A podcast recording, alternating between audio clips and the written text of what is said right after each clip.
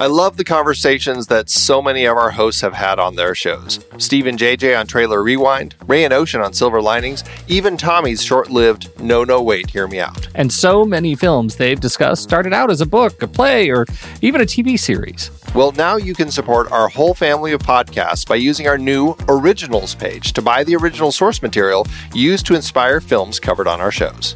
Just visit thenextreel.com slash originals. Your purchases made through our links give us a small commission at no extra cost to you and allow us to keep having these fantastic conversations. It's a wonderful way to support the show. Producing these podcasts week after week require a ton of work behind the scenes. If you'd like to help support our efforts, try using our originals page when shopping for books and movies that we've covered. It's your one-stop shop for Amazon and Apple links where you can buy the book, play, video game, movie, etc., upon which the movie is based. Original material for trailer rewind movies like If Beale Street Could Talk, The Goldfinch, Aniara, or The Two Faces of January. or Silver Linings movies like Repo Men, which was based on the Repossession Mambo. Plus, by using those links to buy books, Amazon and Apple show us a little bit of love, which allows you to support our family of shows with minimal effort. Visit thenextreel.com slash originals. It's a fantastic way to support the show and find a great book to read. That's right. Head over to thenextreel.com slash originals to find your next read and get started today.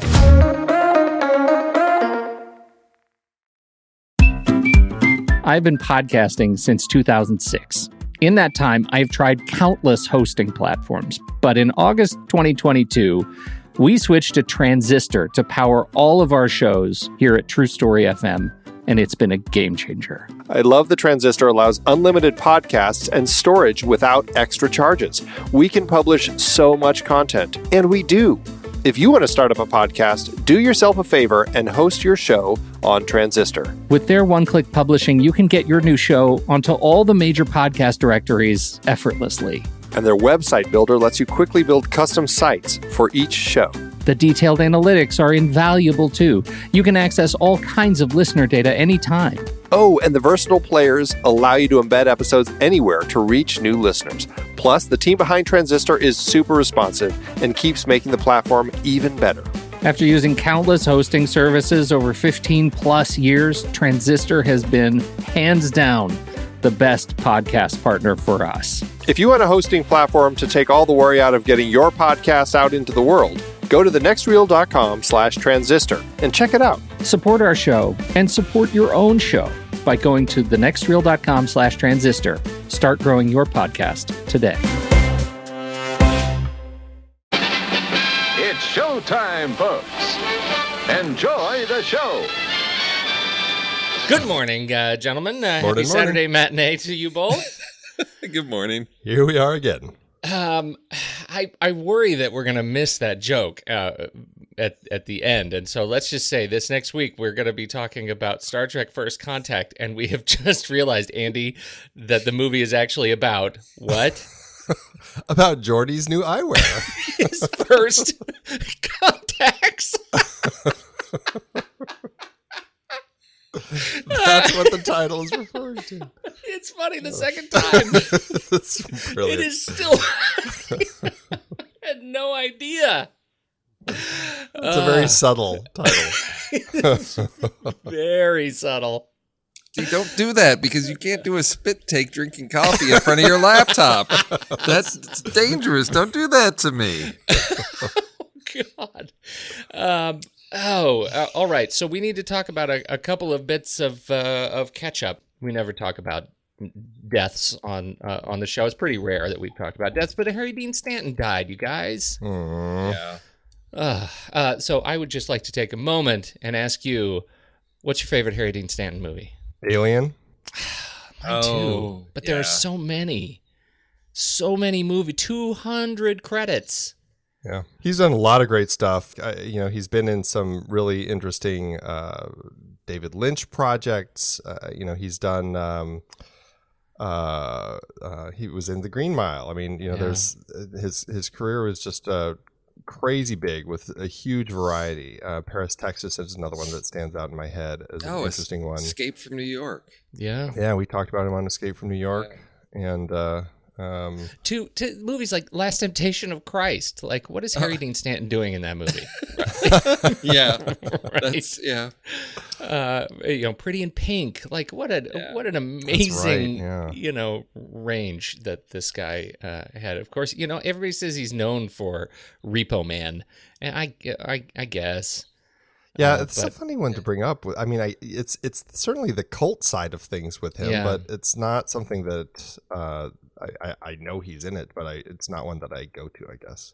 It's a funny thing. I think to a lot of people, Harry Dean Stanton is that face. You know, we always talk about that face, the guy with that face. You always recognize him, but you're not quite sure who he is uh, until you look at his credits. I mean, for those of us who have such a connection to movies like Alien and Green Mile, uh, it's a little bit different. Uh, so when you see him pop up as security guard in the Avengers, you know, Yeah. it's, it it really means something. Like hits you square in the face.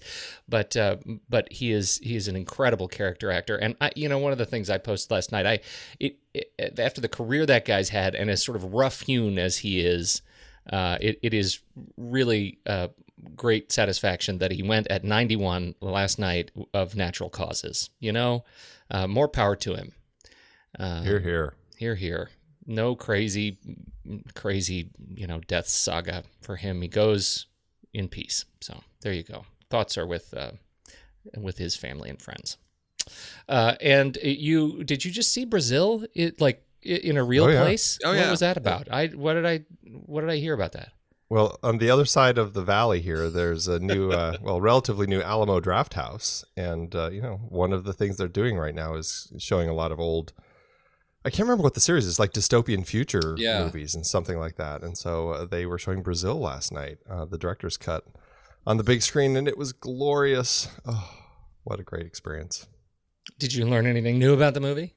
Seeing it on the big screen? it's always interesting seeing uh, a movie that you love so much on the big screen and you start catching things. I mean, even I, I could say the same thing about Close Encounters uh, when that played uh, a couple weeks back and just seeing the little details that sometimes you miss when you're watching it at home on the small screen. And here, just on the big screen, there's just there's so much detail. The way the sound mix hits you, like I, I kept noticing different sounds and stuff. I'm like, oh, I haven't heard all that, and so it's just really exciting noticing these things like i noticed on on jack's little torture table when he's getting ready to to uh you know basically lobotomize sam there's like a little rubber bouncy ball and a pacifier Yeah. those things doing on his table how gilliam was sitting there That's fantastic. Ah, it really is treat. Yeah, what a treat that they're showing these. Uh, um, go ahead. Well, i was gonna say and they're they're gonna be screening metropolis uh, it'll be like a free screening sometime later this month so Oh wow. that's another one if i feel like driving all the way across the valley again uh, i'd love to go check that one out on the big screen yeah, it's the it's like the trend to get people back in theaters is you've got to be showing, you know, films that you know will draw them in. And when you know we talked about the, how like sparse the box office is and what's out there, it's like this is the way you can get people into a theater because they're you know you know they'll show up for a movie that they want to see. I hadn't seen Brazil in probably like 15 years, so for me it was like seeing it like for the first time again. And I don't think I'd seen the director's cut, so I have no idea what was new, but eh, because I my recollections of Brazil are like the opening scene, the Robert De Niro disappearing in a pile of paper, and like you know the flying around stuff. That, that was about oh, and the desk, the you know that's desk through the wall. Those were it's like that. Those are my memories of Brazil. So I had forgotten like how much you know what this film was trying, what this film is saying about society and bureaucracy, and watching this, I just thought, oh my gosh, this movie's 32 years old and it's still like so relevant and saying such important things that people still need to hear, even more so now today, I think, about, Yeah. you know, personal privacy and just, oh my, god and consumerism. Just, oh, it's amazing. Just, I forgot how brilliant this film is. Did you re-rank it, Steve? Oh, yeah. What? How did it end up after not seeing it for 15 years? Where is it? Where did it show up for you? It's like, I think like number 32 or something like Yeah. that. Did that is that a climb? I assume that's a I, climb. well, you know, I, or it hadn't been ranked. Yeah, I nuked my chart, you know, a couple of years ago. So it, it, Yeah. it ended up four and a half stars because it's it's Yeah. still, you know, it's I, it's it's not perfect, perfect like it is for Andy. Oh, Andy, Andy, it actually it it resets the clock every time he watches it. Yeah, It, became, it, it starts at a new number one and erases every other movie because no other movie exists. Yep. I nuke my chart, and all that's there is Brazil. That's right. That's right. Nothing else matters. What uh, what other news do we have? You want to talk about uh, numbers? How's the box office?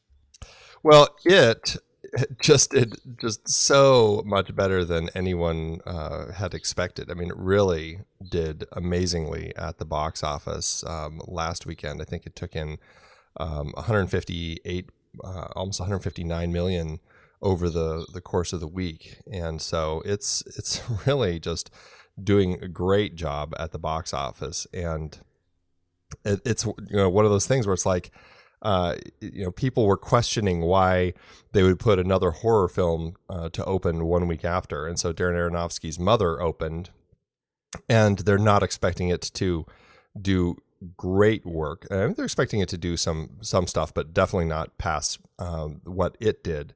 And same thing with the other new movie american assassin.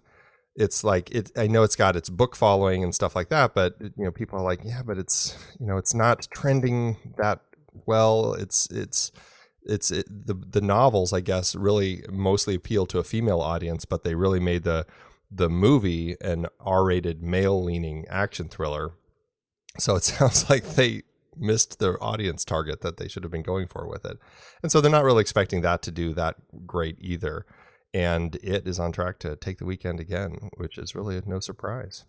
Wow. And is it a uh, is is it that good? Now you've now seen it.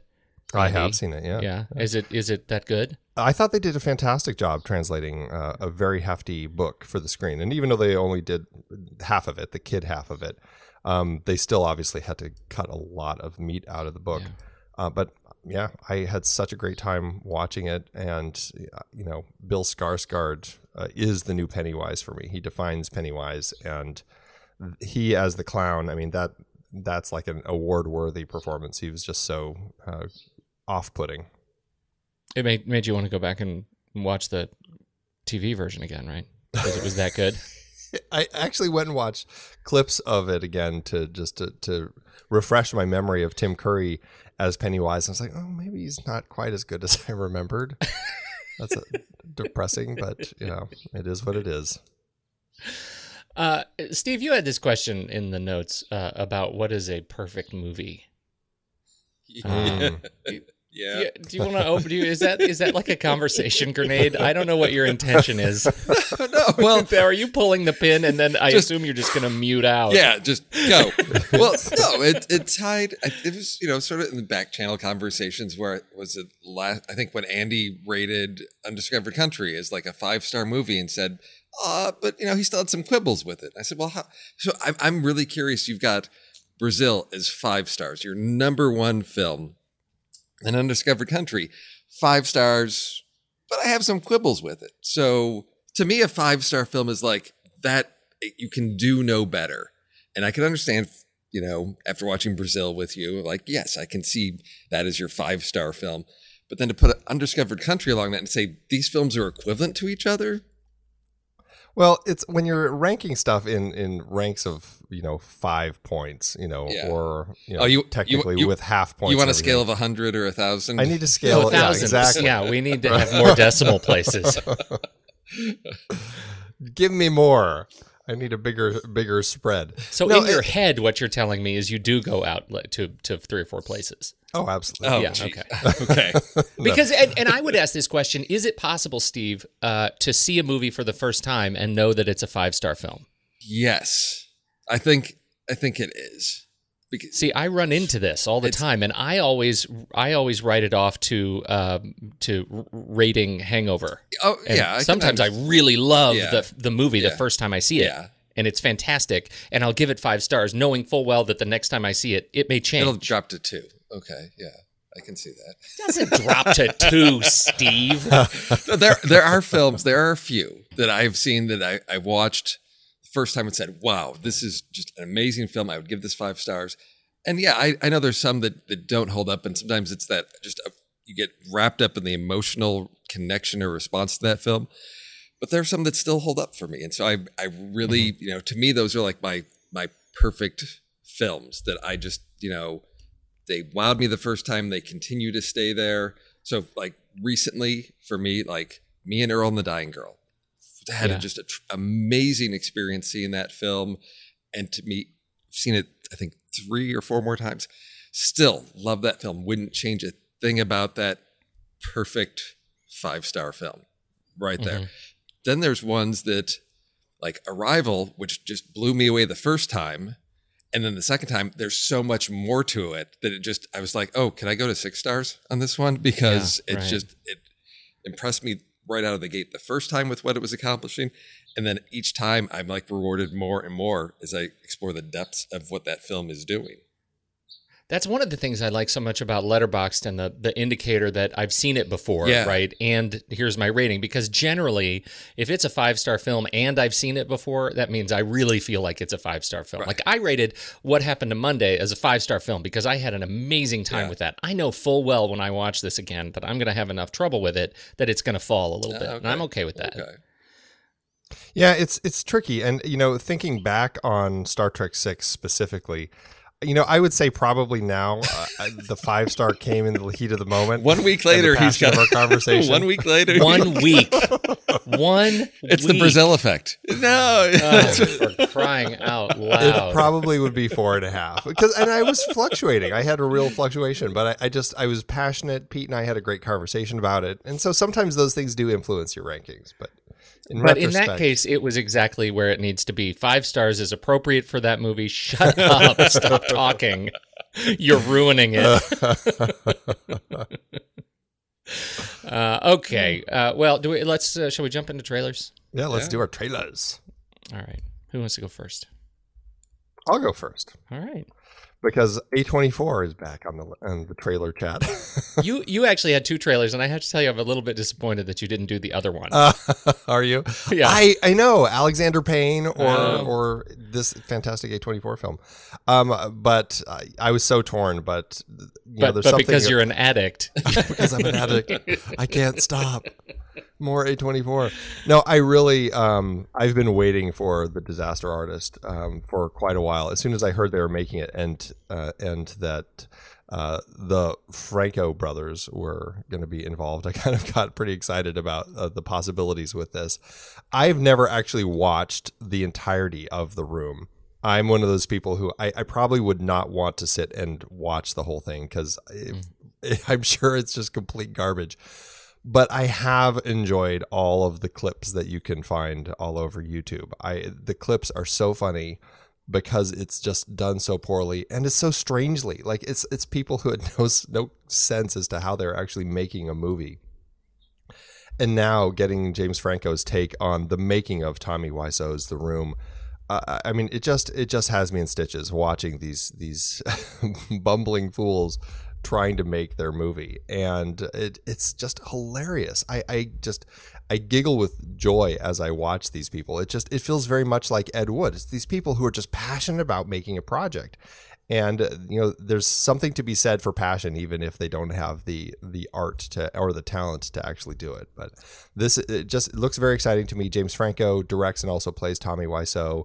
Uh, his brother Dave is playing uh, Greg, who's the lead actor in the film. You also have Seth Rogen, Alison Brie, Zac Efron, Kate Upton, uh, Kristen Bell, Adam Scott, Bryan Cranston.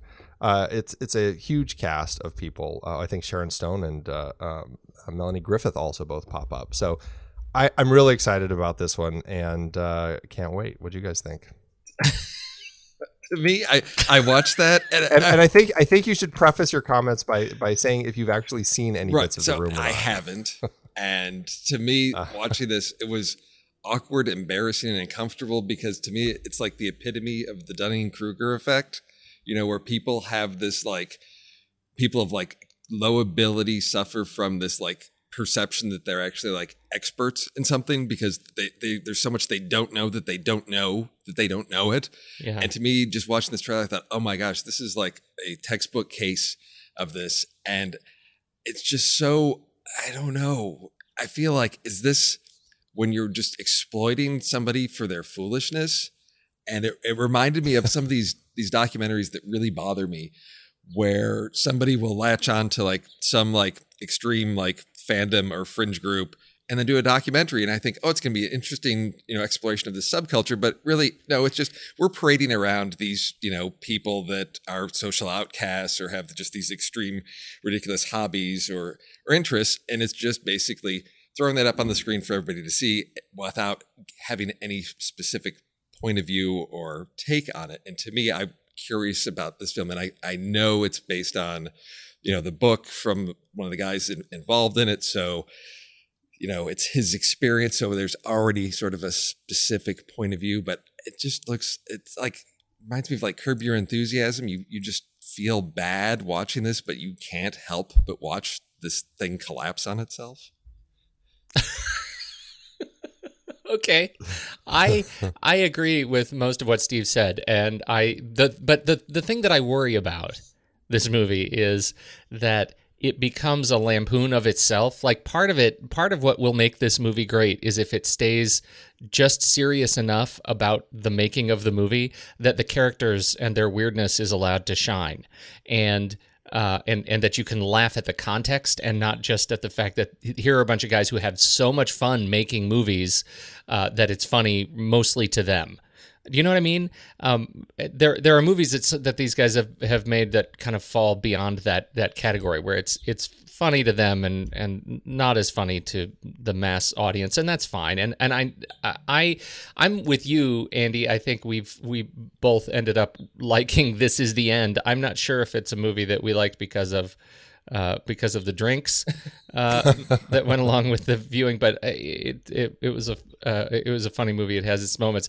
I'm excited to see this actually because I think the Francos are really clever gents, and I I think they I think it's great to see them both sort of in a quote starring role.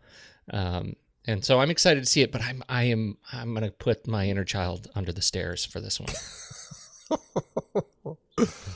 That's a scary place to store your inner child. Is he Harry Potter? You just lock him in the thing under. Yeah, yeah. My inner child is actually Harry Potter. he never made it to Hogwarts. I just keep him under the stairs. It's been seven years. That's disturbing. Yeah. Uh, well, this one uh, it's uh, going to be opening limited here December first, and then wide everywhere December eighth. And it, it's already uh, you know it's played at a few festivals. I think Australia is where it's hitting first on November thirtieth.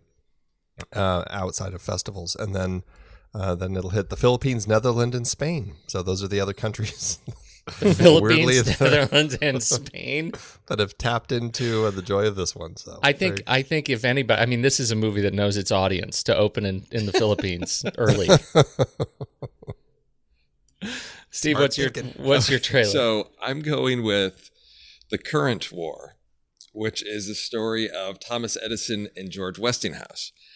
And so this is one just, you know, description of it. I thought, oh, I don't know if this is going to be that interesting. It's just another historical little thing. But then you've got this cast that, that drew me in, and you've got so you've got Benedict Cumberbatch as Thomas Edison. You have uh, Michael Shannon as Westinghouse, and then you also have uh, Tom Holland in there and Nicholas Hoult and Katherine Waterston. I thought this is a really interesting cast, and then I discovered that the director is Alfonso Gomez-Rejon, who directed one of my perfect films, Me and Earl and the Dying Girl.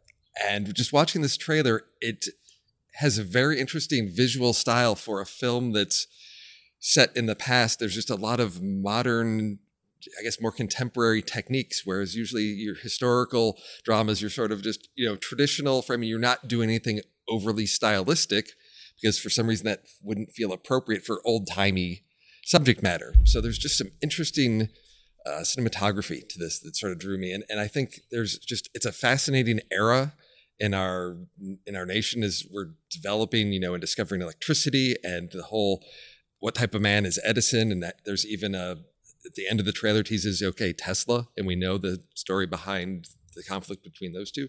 So it's, uh, it's one of those interesting stories I want to see to learn a little bit more because it's a part that I think everybody gets in elementary school, like, oh, Edison is this great inventor. He did these things.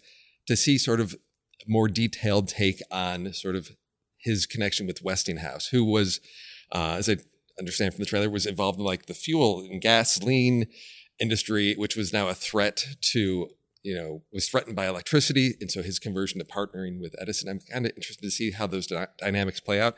And as I was mentioning to Andy uh, last night. I said uh, anything with Michael Shannon, and I'm pretty much in for. He always just impresses me and just brings so much to any role. So I'm I'm really interested to see this one. It uh, is coming in January 2018, which I thought, oh, oh no. Oh. But I saw that there is a limited. It's getting some limited release in November, so I don't know if that's the we're going to put it out in limited like New York and LA at the end for make it eligible for Oscar contention, and then go wider in January so they don't have to fight, you know, for screen real estate with everything else that's getting crammed into theaters in the holiday season or maybe it is going to be a potential disaster. I don't know, but this is one that just I think is an interesting subject matter with a really compelling cast. I almost didn't want to watch the trailer because I thought it was a military movie. I thought it was the current war. right. Yeah, and so I, but I, um, man, I'm I'm with you, Steve. I I love the premise, uh, mostly because uh, I'm really excited about uh, you know any any movie that ties um, universes, cinematic universes to the Prestige. yes, Uh, I, that's the movie I want to see. Uh, I think it looks great. I think the, the cast looks great. I I I think the um, uh, seeing these two guys go sort of tete a tete. I think is going to be fantastic to see on screen. I hope. I deeply deeply hope it's not a disaster because I think the concept is fantastic and it's just the kind of of movie that that excites me. Yeah, I, I agree. It, it really got me excited to, to see this. This is a story I, I'm always fascinated about Edison. He's a really interesting character in history. And um, I, I love that he's got the field of light bulbs, just like Tesla did in the Prestige. yeah, but Teslas were just pushed into the ground. His, I think, are all wired together. You know, Tesla would just, you know, use, Oh, ge- yeah, yeah, he- he, electrified electri- the, right. the surface of the earth. So, uh, so Good luck, even, humanity. even in cinema, they're trying to Yes. to battle each other with their ideas. Though I love it. It's it, it- you know it's a fascinating story. I'm really excited uh, with the cast and uh, like you said, the director. Um, this is one that I I really do hope that the November um, limited release that they have is to just kind of get a get a read on the audiences and maybe give it an earlier uh, release rather than the January doldrums. But I guess we'll find out. Regardless, I am curious about this one, so count me in. Uh, okay, so my trailer uh, is The Red Sparrow, a new uh, Jennifer Lawrence movie. Uh, Jennifer Lawrence, Joel Edgerton, uh, Matthias Schoenaerts, Charlotte Rampling, Mary Louise Parker, and Jeremy Irons. Uh, it is a spy thriller. It's based on the book by Francis Lawrence, in which a, a Russian spy uh, falls for in, in love for with a, an American um, CIA officer and and struggles with whether or not to be, to become a double agent as a result. And um, did you guys ever read The Charm School by Nelson DeMille? Nope. No, It's Sorry. so great. I love these kinds of stories. So the Charm School was all about uh, this this American uh, MBA student is is um, uh, driving a- across the, the Russian countryside in the and, and discovers that in in fact there's this secret Russian POW camp where they've captured a whole bunch of Americans and and they make them live in this community. Um, and they just put a bunch of Russian spies there in an attempt to Americanize them, right? To to train Russian spies so that you can't so that you can't tell that they're Russians. Uh, and this is obviously during the heat of the Cold War, and it is a fantastic story. Uh, the Charm School, Nelson DeMille. Everybody should check it out if you're into these spy books. And that has always um, that book is an anchor for me. It is like sets the bar for these, you know, Russian espionage stories. And the the trailer for Red Sparrow, even though I they call it an, a, a quote official trailer, I call it a, a teaser. It's it doesn't give you enough, uh, but I do love the atmosphere that it sets. I actually think uh, Jennifer Lawrence is going to be great. Although I'm curious why they didn't. Uh, um, I, I don't know. I, I think there are some Russian actresses that that you know could pull this off. I know they need a they need a name to a certain extent, but I think this could have been a, a really fun uh, international uh, exploration uh, in terms of casting for Dominika Egorova. Uh, yeah, I said that. so you're They're whiter washing. whiter washing this film. Whoever knew that we would be talking about cultural appropriation between Russian spy agency? and the Hollywood industrial complex. Uh, this is, but I, I love these kinds of stories, and uh, I, I get very excited. I, I hope it's, uh, I hope it's another one that, uh, um, that we can really enjoy adding to the library. Did you guys, are, are you guys equally intrigued? I definitely am. Uh, Francis Lawrence is a director who's done some films that I really enjoy. Um, I, I think that uh, he he's done some of like some of the Hunger Games films. I, I think that he could have done a better job with the last uh, two, but I think that I blame that on the studio for wanting to split it into two halves. Um, but but you know, I really I'm in the fan camp for Constantine. I thought he did a really great job with that film. Um, and he clearly has a working relationship with Jennifer Lawrence, so obviously that's that's why he cast her. Um, I'm curious about this one. My big question is why are we seeing this movie and why are we not seeing Marvel's Black Widow? Because that's exactly what this is. And Marvel, I feel like they they missed the boat on telling the Black Widow story when I feel like they should have. Because it's it, clearly watching this, it's a compelling uh, opportunity to tell a story like this, and I feel like they've they've lost that chance now.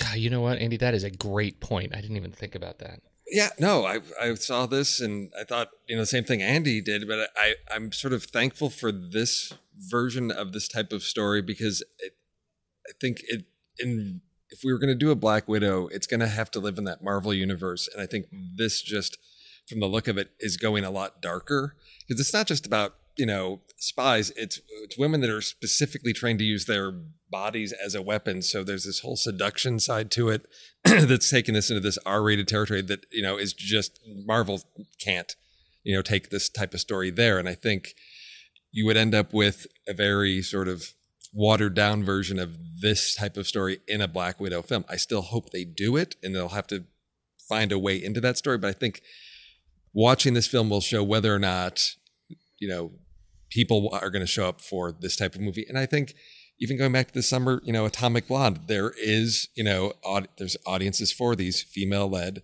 action spy thrillers. So I, you know, I think it's interesting. It reminded me of, I, I, I probably need to go back now and just binge watch all of Alias again. Uh, you know, um, yeah, I, I'm I'm on board. I, I actually went online to my public library, put the first book on hold so I can uh, get a chance because I see that there's actually a trilogy. Oh, of interesting. stories Oh, I didn't know of, that. of novels. So so there's this one, and then the the third one uh, is being released. Interestingly, in uh, February of of 2018. So I'm sure there'll be all kind of cross ties in marketing to really promote that book and the film coming out and all of those things. So uh, yeah, it's a story that I. Uh, now I've got that. I've got the Charm School and stuff on my list of things to to read. This So is I'm- I'm all just in hoping- preparation, Steve, for our new spin-off, The Next Page, where it's just books Yeah, that okay. have been made into movies. Well, after you know, after after you know Jack Reacher never go back. I'm never going back to the Jack Reacher series. So This is better. I, This just hope better. I, I have. I, okay. Okay. All right. Uh, mine is coming out March 2nd, 2018. So, hey, it's not January. Uh, and uh, there you go. Red Sparrow, be on the lookout. Andy, let's do the list. So our list uh, this week, we're talking about time travel movies, but specifically time travel movies where you know it's got just there's like a little jump. It's it's nothing like world changing potentially. It's just kind of a, a small little jump for the the characters in in our immediate story, and maybe not necessarily well planned time jumps stuff. No, like wait that. a minute. That's not the rule that I read in Slack, Andy. That is it. I've broken every rule. None of my movies are subtle time jumps. How did I miss that? I just I'd forgotten what the rule was. So I went into Slack and it said it said just wait. It says I just need reset. Uh, time travel pertinent to their specific situation, not time travel as tourism, vacation, or world event changing time travel. Well, I the world event changing maybe I it's I come on, not time travel as vacation. Everybody has a purpose. It's just uh, subtle. I, I I don't think I've seen a tra- vacation time travel movie actually. Well, maybe what's that? Sound Oh, of yeah. Thunder. oh come on. Uh, yeah. And what about uh, what was that? Uh, oh, the shoot that time the Michael Crichton one where they travel Oh, back yeah. to medieval Time, times. It was sort uh, of more as a oh, scholarly one. Yeah. Uh, Yeah. yeah, Time, Time, yeah. time nights. Yeah, It Time time nights. I'm sure it was time nights. anyway, it's it's it's a really obscure thing. So uh, you know, I don't think there's any wrong answers on this one. How's Oh that, no, Pete? I got wrong answers. You're going to say every one of my answers are wrong. And even I this is what's so beautiful. I actually broke the rule of my own misunderstanding of your rule. So it is a meta breakage. Oh, I love it. This is great. Well, then I think you should kick it off, Pete. Well, then of course I'm going to go with my most flagrant violation of my own understanding of the rules that I did not understand, uh, and that is not actually where we're we're violating time, but the effect of time has been broken by taking by freezing the person and waking them up in a new time. Mm, mm. And of course, you know that in the end, it took just one man, John Spartan, the Demolition Man. That's right. They wake up John Spartan to take on, for a specific purpose, not as a tourism vacation, to take on the most violent criminal the future has ever seen, Simon Phoenix, uh, played by Wesley Snipes. Demolition Man. Uh, I I have I saw this at just the right time in my life. I know a lot of people haven't probably seen this because why would you go back and watch this again if you're to watch a time travel movie? why would you watch this movie again? But I had a great time watching this movie, and the Taco Bell product placement is uh, not to be missed. Uh, the this is a movie that's full of fantastic one-liners. I could watch this all day long. Demolition Man. There you go. See, it's sort of time travel. I'm I'm in the I've never seen it camp. What? I know. Somehow I missed it. I just never got watching that one. What? Ah, Andy. And w- when you said You're not missing anything. You are missing somebody Demolition goes Man to sleep and they you're wake him up later, I thought you were going for Idiocracy, but Yeah. No, that that also would Oh, have see, I thought he was going with Austin Powers. also two great picks. Well done, oh. gentlemen. Thank you for piling on. All right, somebody else go. okay, I've I've got my three picks, and it turns out the order I put them in, I think it works best to go sort of in reverse chronology. So I'm working my way back in time in my time travel list. So first off, we're going to start in 2014 with Time Lapse. This is a little film I discovered on Netflix, and it, it really reminded me of that feeling of when you're just browsing the shelves of a video store and you're, you know, all the big titles are gone. You're looking for something, you stumble across something in the genre section. You're like, well, this looks really interesting. You take it home and you watch it, and you're like, wow, how how do people not know about this film? This was a lot of fun. You know, it, it may not be a five star film, but I really enjoyed it. And, and Time Lapse is a story of, of three friends, roommates, discover that their neighbor across the street has uh, invented a machine that takes pictures a day into the future. And so now they have an idea of what's coming. So the time travel is sort of viewing what's going to happen in the future and trying to then use that for their personal gain. But of course, whenever you monkey around with time travel, the consequences are going to, you know, come back and haunt you and catastrophic, horrible, you know, things are going to happen when you are trying to profit from, you know, the abuse of science. didn't we talk about this trailer, Pete? Because it sounds so familiar to me. Is this the one where like he, he his friend takes a picture of him at his birthday party and then he sees himself in the background of the photo or something? Or is that am I thinking of a different No, movie? that's that's uh no no that was uh project Oh. Oh, that's right, Project Almanac. That's what that that- was. with Yeah, the yeah, teens. right, this is just yeah, this is just uh it's a it's a big camera and it uh, basically something happens they go over to his his apartment to make sure he's okay and they see on the wall just all these like polaroids with dates on them and they see things that are happening and they get to the end and they're like well this hasn't happened yet and so then as when those events happen they're like wait this is exactly what happened in the photo and it does uh so it's one of these you know small films not a lot of recognizable faces it does Danielle have Panabaker's uh, in it. I was going to say Danielle Panabaker for those of you that are big fans of you know the DC universe on, on Yep. television. So it's uh, just a, a lot of fun, but it, it gets into that idea of time travel without them actually moving through time, but seeing what the potential future is. cool. That's on the list. That's awesome. Well, my first choice is uh, it's it's a and I guess this is the the direction I was thinking of with this particular list, but I, I don't think I ever described the the list very well. So anyway, throw it all out now. Let's just do yeah. So whatever it is, my first one is Back to the Future, which is just one of the most brilliant time travel movies ever made. and uh, but specifically I'm picking it because there's a moment at the end where where Marty is really distraught that that uh, that Doc is going to die and he's like wait a minute what am I thinking I've got all the time in the world and he changes his you know his settings back just enough where it's like it's it's like he could have gone back even further to help Doc in a better way. But no, he goes back just enough to where it's it's kind of a nonsensical point to go back, and Doc still gets shot. Luckily, Doc had gotten his note and all that, but still, it's just one of those things where I'm like, ugh, you know. Purely, they they missed the the they, he missed the whole thing. You've got all the time in the world, but I'm still not going to give myself enough time. okay, I I guess I get it. I guess I get it. Uh, and I still screwed it up. That's okay. I think I'm, I'm going to be breaking my own rules here soon. All right. My second trailer asks the question. Trailer. What? Your second trailer? Yeah, you know, you know, I'm living in the past, Andy. My second film on the list poses the question to which I hope you both know the answer. Who was Joan of Arc? Come on, you guys, seriously? Everybody knows it was Noah's Oh, wife. That's right, the best time Oh. travel movie in history Oh, because it has a specific purpose.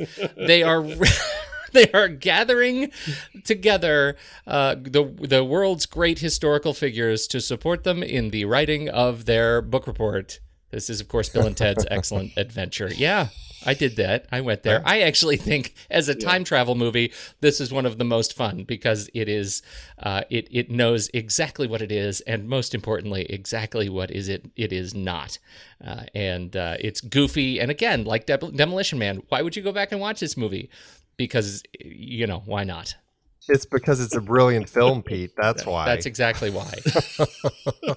that was close to being on my list for the very specific moment where he, they're in the in the cell and it's like, oh, what if we just we'll go we'll we'll put the we'll go we have to remind ourselves we're going to get the key and we'll put it right here and then they reach over and the keys there. It's like cool. exactly. You see how good that time travel is? That's, That's- brilliant. One of the best uses of time travel ever. depicted. That's it. Bill and Ted, low hanging fruit, but I- not uh, as I- not quite as low hanging uh, as Back to the Future. Super that was almost tasty on my fruit, list. Pete. but Super yes, tasty. super tasty, non bogus. Oh my goodness. Okay. so interesting concept of a good time travel movie, I guess. Uh, I'm going to go to 2007, which I think really took Andy's rules into mind and the, the constraints that this movie's working on.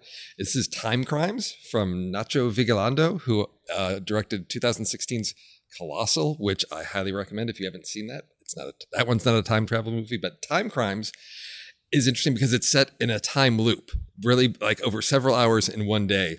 And so you've got a man who sees some things happen, ends up getting lured into a time machine and interacting with himself through this time loop.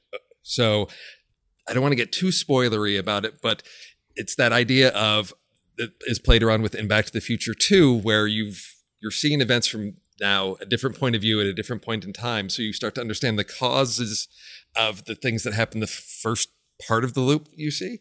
So it's uh, what I really like about it is it's a sci-fi film without any like special effects at all. It's just a straightforward story of a guy trying to like get through a Saturday afternoon, and uh, it's just the way it wraps time travel into this little loop is ju- was just extremely entertaining and fun.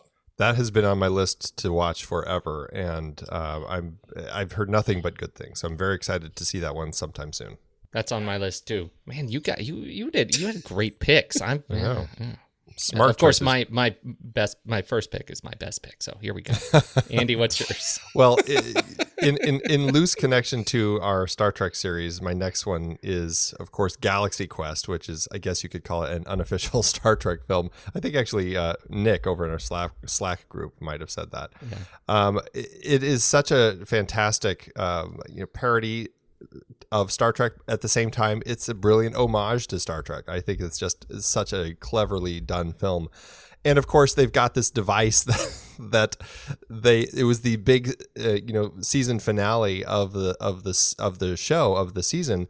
Um, and then they never got the next season, and and nobody knew what this device was, the Omega thirteen And so these these aliens invented it, and even even Tim Allen's character, uh, the lead, doesn't know what this thing is, and he pushes it, and what it does is it resets you 13 seconds, and you have to uh, you know fix everything in that 13 seconds that you have. It's such a it's such a silly amount of time to go back and fix things, but. Uh, luckily it works for these guys. So that's my next pick. Well, obviously that's a great pick, and shout out to Dennis Vance who also pointed out uh, that connection in a, a recent uh, comment over on YouTube. Uh, and Dennis has has written uh, some fantastic uh, long uh, reviews of these movies in response to all of our Star Trek commentary over on YouTube. So definitely check that out. Plug. Nice. Oh, is it my turn now? It's your look turn. At, look at me. My number one pick. I've mentioned it on the show. I know it's a guilty pleasure of mine. I have seen it. Uh, I haven't seen it in some years, but I have great memories of it. Therefore, I will not violate those memories by watching it again. And it ties beautifully into our recent Star Trek films. That's right. Malcolm McDowell and David Warner in a movie together. Do you know what I'm talking about? Oh, yeah. Yes, you do. Oh, yeah. Time after time in which H.G. Wells actually builds the time machine and goes, travels through time to capture David Warner's Jack the Ripper. It is both ridiculous and brilliant in concept, and it is brilliant enough, I should say, that they're remaking it, or maybe have remade it. Either way, I haven't seen it, but the trailer's out there for a 2017. Oh, interesting. Time after time, yeah. Well, here's a question for you, Pete. Does Malcolm McDowell in a movie called Time After Time say time as much as he does in Star Trek Generations? no, he does not. He does not say it as. he does not. Every other line. We've got to get him to say time again. He, oh, he, not even in a movie actually about time travel does he say it. You will not be as drunk watching this movie.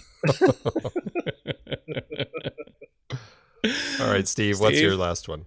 Okay, so to clarify, the Time After Time in 2017 is actually a TV series. Oh, it is. Which yes, I don't know how you just keep that going because I. No, at one point you're done. I, yeah, at one point you yeah, finish exa- it. exactly. Yeah, I. I don't know because I yeah I I I remember seeing like time after time like on TV when I was like nine or ten or something like that, and yeah, I had a good time with it, but I'm in the same camp as you. I don't know that I want to revisit it because I have such fond memories of, of that film. What's so funny is that, uh, like, you look at it and just watching the trailer for it again this morning, yeah. it looks so much oh. like a, a, bad episode oh. of the oh. Rockford Files. You know what yes. I mean? Like, oh yeah, yes. so, so I'm gonna I'm gonna just go to what I think is the ultimate time travel movie, 2004's Primer. Yeah. Uh, in terms of, you know, using time travel for your own benefit, you've got guys that sort of invent a time machine in their garage and they start off by using it to just play the stock market. And then, of course, things, you know, explode from there. And what I love about this is it, I guess, sort of like Bill and Ted, they don't bother to take time to explain rules about time travel. It just happens. There's a lot of questions unanswered about certain characters and the, the uh, sort of side effects of of time travel, but it's one that uh, your initial viewing will break your mind, and then repeated viewing, you start to actually understand what's going on in this film. But to me, it was just again the a great sci-fi film that doesn't depend on special effects. It's really character based on the conflict between two guys and their sort of battle with how do you use this, uh, this discovery that they've made and what is their what are their responsibilities? Fantastic film, yeah. uh, really interesting sci-fi uh, story. I really like that movie. So uh, great choice. And I and love that I, they, I love that their their uh, the time machine itself is like crawl in a box. yes, it's so good. yeah. Hey, go to sleep. Here's some cardboard yeah. and PVC pipe, and put it in a storage unit, and just go. when you yeah. you now it's going to feel like you go to sleep, and when you wake up, it'll be tomorrow. Wait a minute. Magic how that works. well, my final choice, gents, um, is another. I mean, it's, it's great use of, of time travel in the film, but the design of it in context of the film is uh, done for a very silly purpose and that is in Harry Potter and the Prisoner of Azkaban uh, from the book, and then the 2004 film. Why is it uh, silly? Because Hermione uses it to do extra homework take extra classes. That's why this is on my list. It's one of the most silly uses, and it makes sense for Hermione's character, but that is uh, just the most absurd reason to start jumping into time travel. because I want to take extra classes, do more homework, and better myself. She'd be perfect in the Star Trek universe, Pete. Totally. she is here So- to better herself and yes. no one. So- Andy, all your picks are about people that you have time travel and just have like really poor decisions about it. Exactly. Like Exactly. Marty can't doesn't give himself enough time. Hermione could go back and kill Voldemort, but no, I'm just going to do homework. And then Galaxy Quest, uh, 13 seconds. Yeah, what what can you do in 13 Exactly. seconds? I love it. That's brilliant. I'm I am surprised. So I'm curious, you guys. Just a quick kind of rapid fire. What are the movies that are are like four and five on your list? Because I ended up with X Men: Days of Future Past uh, and Looper, but I I hacked Looper because uh, we've talked about it on the show. Well, I had Bill and Ted was was on my list Okay. too, but um, it was kind of a little farther down. But it was uh, it was one I was considering throwing in there if somebody else picked one of my first choices. Fascinating.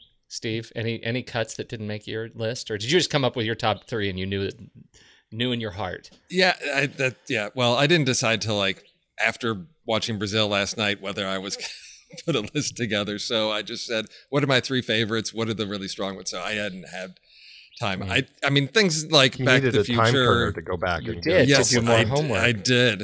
I needed more time for my homework, but I just try. I tried to f- think about those rules, and it was just I thought interesting that for me, my top three picks, the ones that I think are my absolute favorite time travel movies, sort of fall into that realm of like the small personal Yeah. story. Well, and you listen to the rules, Well, so there's that. I, the rules were so poorly constructed this time. I, I don't. I think that they all all the movies counted. Uh, so that rules where we're going, we, don't, need, rules. so that begs a question: What are we doing next week? Now, we're, Well- what is the movie? is another time travel movie. It is Star Trek: First Contact.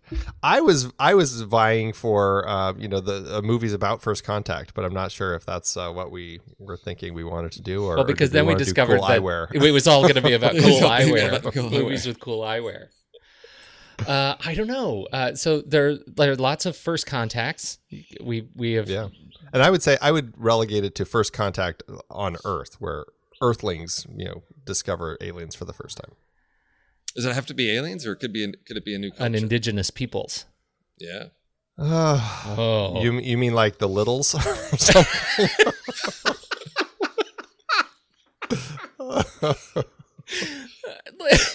or something? Yes, exactly. I I want to make sure we get the Can we littles on our list. Yes, that's all Steve we'll is call trying it to do. the Littles list. um I, okay well i actually i'm actually okay with with first contacts i though i do think we should we should nail that down uh is it or is is uh you know pocahontas allowed That's an interesting question. I, I feel like it's aliens coming to Earth. okay Okay.